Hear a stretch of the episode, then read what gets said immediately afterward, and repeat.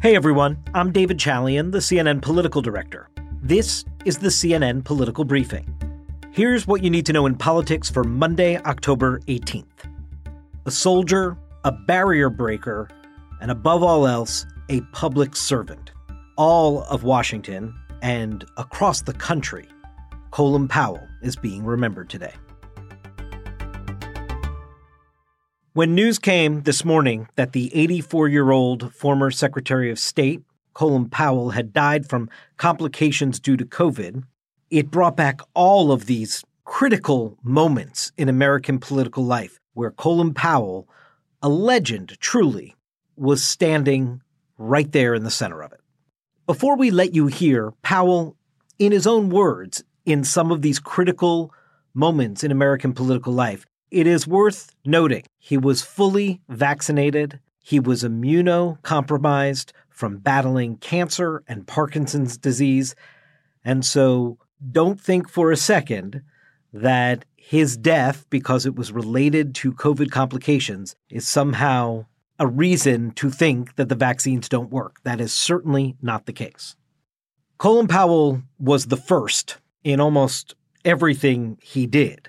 He was the first African American to serve as National Security Advisor to a president, the first to head up the Joint Chiefs of Staff as chairman of the Joint Chiefs, the first African American Secretary of State under President George W. Bush, who in his statement remembering Powell today called him a favorite of presidents because he did indeed work for and serve four U.S. presidents Reagan, Bush 41, Clinton, and Bush 43. But there was a moment where Colin Powell himself thought he might be one of those chief executives one day sitting in the Oval Office. In 1995, Powell wrote his memoir, My American Journey. And his memoir, not only was it clearly a bestseller, but there was like a 20 odd city tour with crowds, throngs of Americans of all stripes from all political backgrounds wanting to meet him, to shake his hand, and to express their support should he decide to get into the 1996 race for the presidency. During that book tour, he sat down with Larry King right here on CNN explaining his thinking. I have not spent my whole adult life uh, trying to reach the point where I could run for elected political office. My whole life was spent in an entirely different direction, entirely different profession field. Like your hero Soldier. Eisenhower.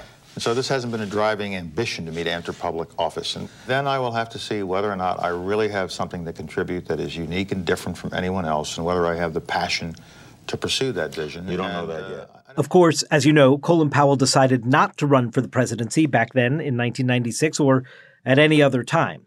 He went on to serve his country in other ways, including as George W. Bush's Secretary of State in the first term of Bush 43's administration. And it was in that time as Secretary of State where Colin Powell may have taken on his most known blemish of an impeccable record, which is when he went as the face of the administration, a man of total integrity, before the United Nations to make the case for war against Iraq. Indeed, the facts and Iraq's behavior show that Saddam Hussein and his regime are concealing their efforts to produce more weapons of mass destruction. What we're giving you are facts and conclusions based on solid intelligence. It was Powell, with the CIA director sitting behind him in that august chamber at the United Nations up in New York, who made the case that weapons of mass destruction existed and it was necessary for America to take on Saddam Hussein. Powell clearly had come to regret that speech, and in fact, he once again sat down with CNN's Larry King in 2010, reflecting on that moment. You regret it? I regret it now because the information was wrong. Of course I do. But I will always be seen as the one who made the case before the international community. But if you think that moment of being the face of the administration presenting what became to be known as faulty intelligence to make the case for war would somehow sort of forever ban Powell from the center of American life, you'd be wrong. Because he was a man of such towering integrity, or as Vice President Harris said today, grace and dignity is how he served this nation, that even a potential blemish like that one on the Iraq War was not going to derail Colin Powell from his rightful place in the history books. And in fact, in October of 2008, it was an unbelievable political moment when he came out and endorsed Barack Obama, this lifelong Republican, who, by the way, was a close friend of John McCain's. And even though McCain was running against Obama in that race, Powell felt the need to come out publicly a couple weeks before the election and give his endorsement to Obama. It was a huge, huge moment, and one, by the way, that former President Obama referenced in his statement today. And he said that he was so appreciative that someone like Powell would endorse him, but that what impressed him even more was how he did it. He took that opportunity when he endorsed Obama to push back on some of the ugly underbelly of what he saw coursing through the Republican Party during that race. Here he was on NBC's Meet the Press. And I look at these kinds of approaches to the campaign and they trouble me. And the party has moved even further to the right. And I'm also troubled by not what Senator McCain says, but what members of the party say. And it is permitted to be said such things as, well, you know that Mr. Obama is a Muslim. Well, the correct answer is he is not a Muslim. He's a Christian. He's always been a Christian. But the really right answer is, what if he is?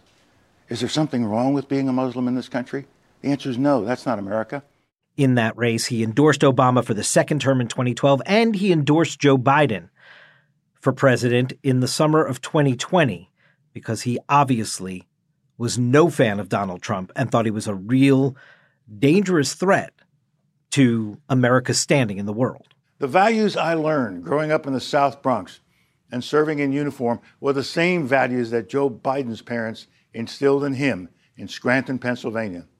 I support Joe Biden for the presidency of the United States because those values still define him, and we need to restore those values to the White House. Here was President Biden earlier today commemorating Colin Powell.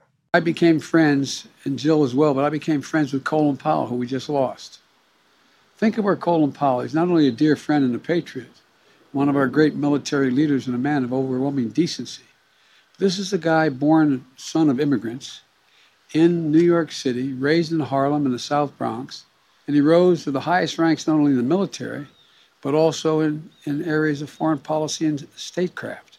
Powell was a truly unique figure in American political life, and his integrity will live on as an example for generations of people who want to serve their country to come. May his memory be a blessing. That's it for today's political briefing. Thank you so much for listening. And please take a moment and be sure to follow us wherever you get your podcasts. We'll see you tomorrow.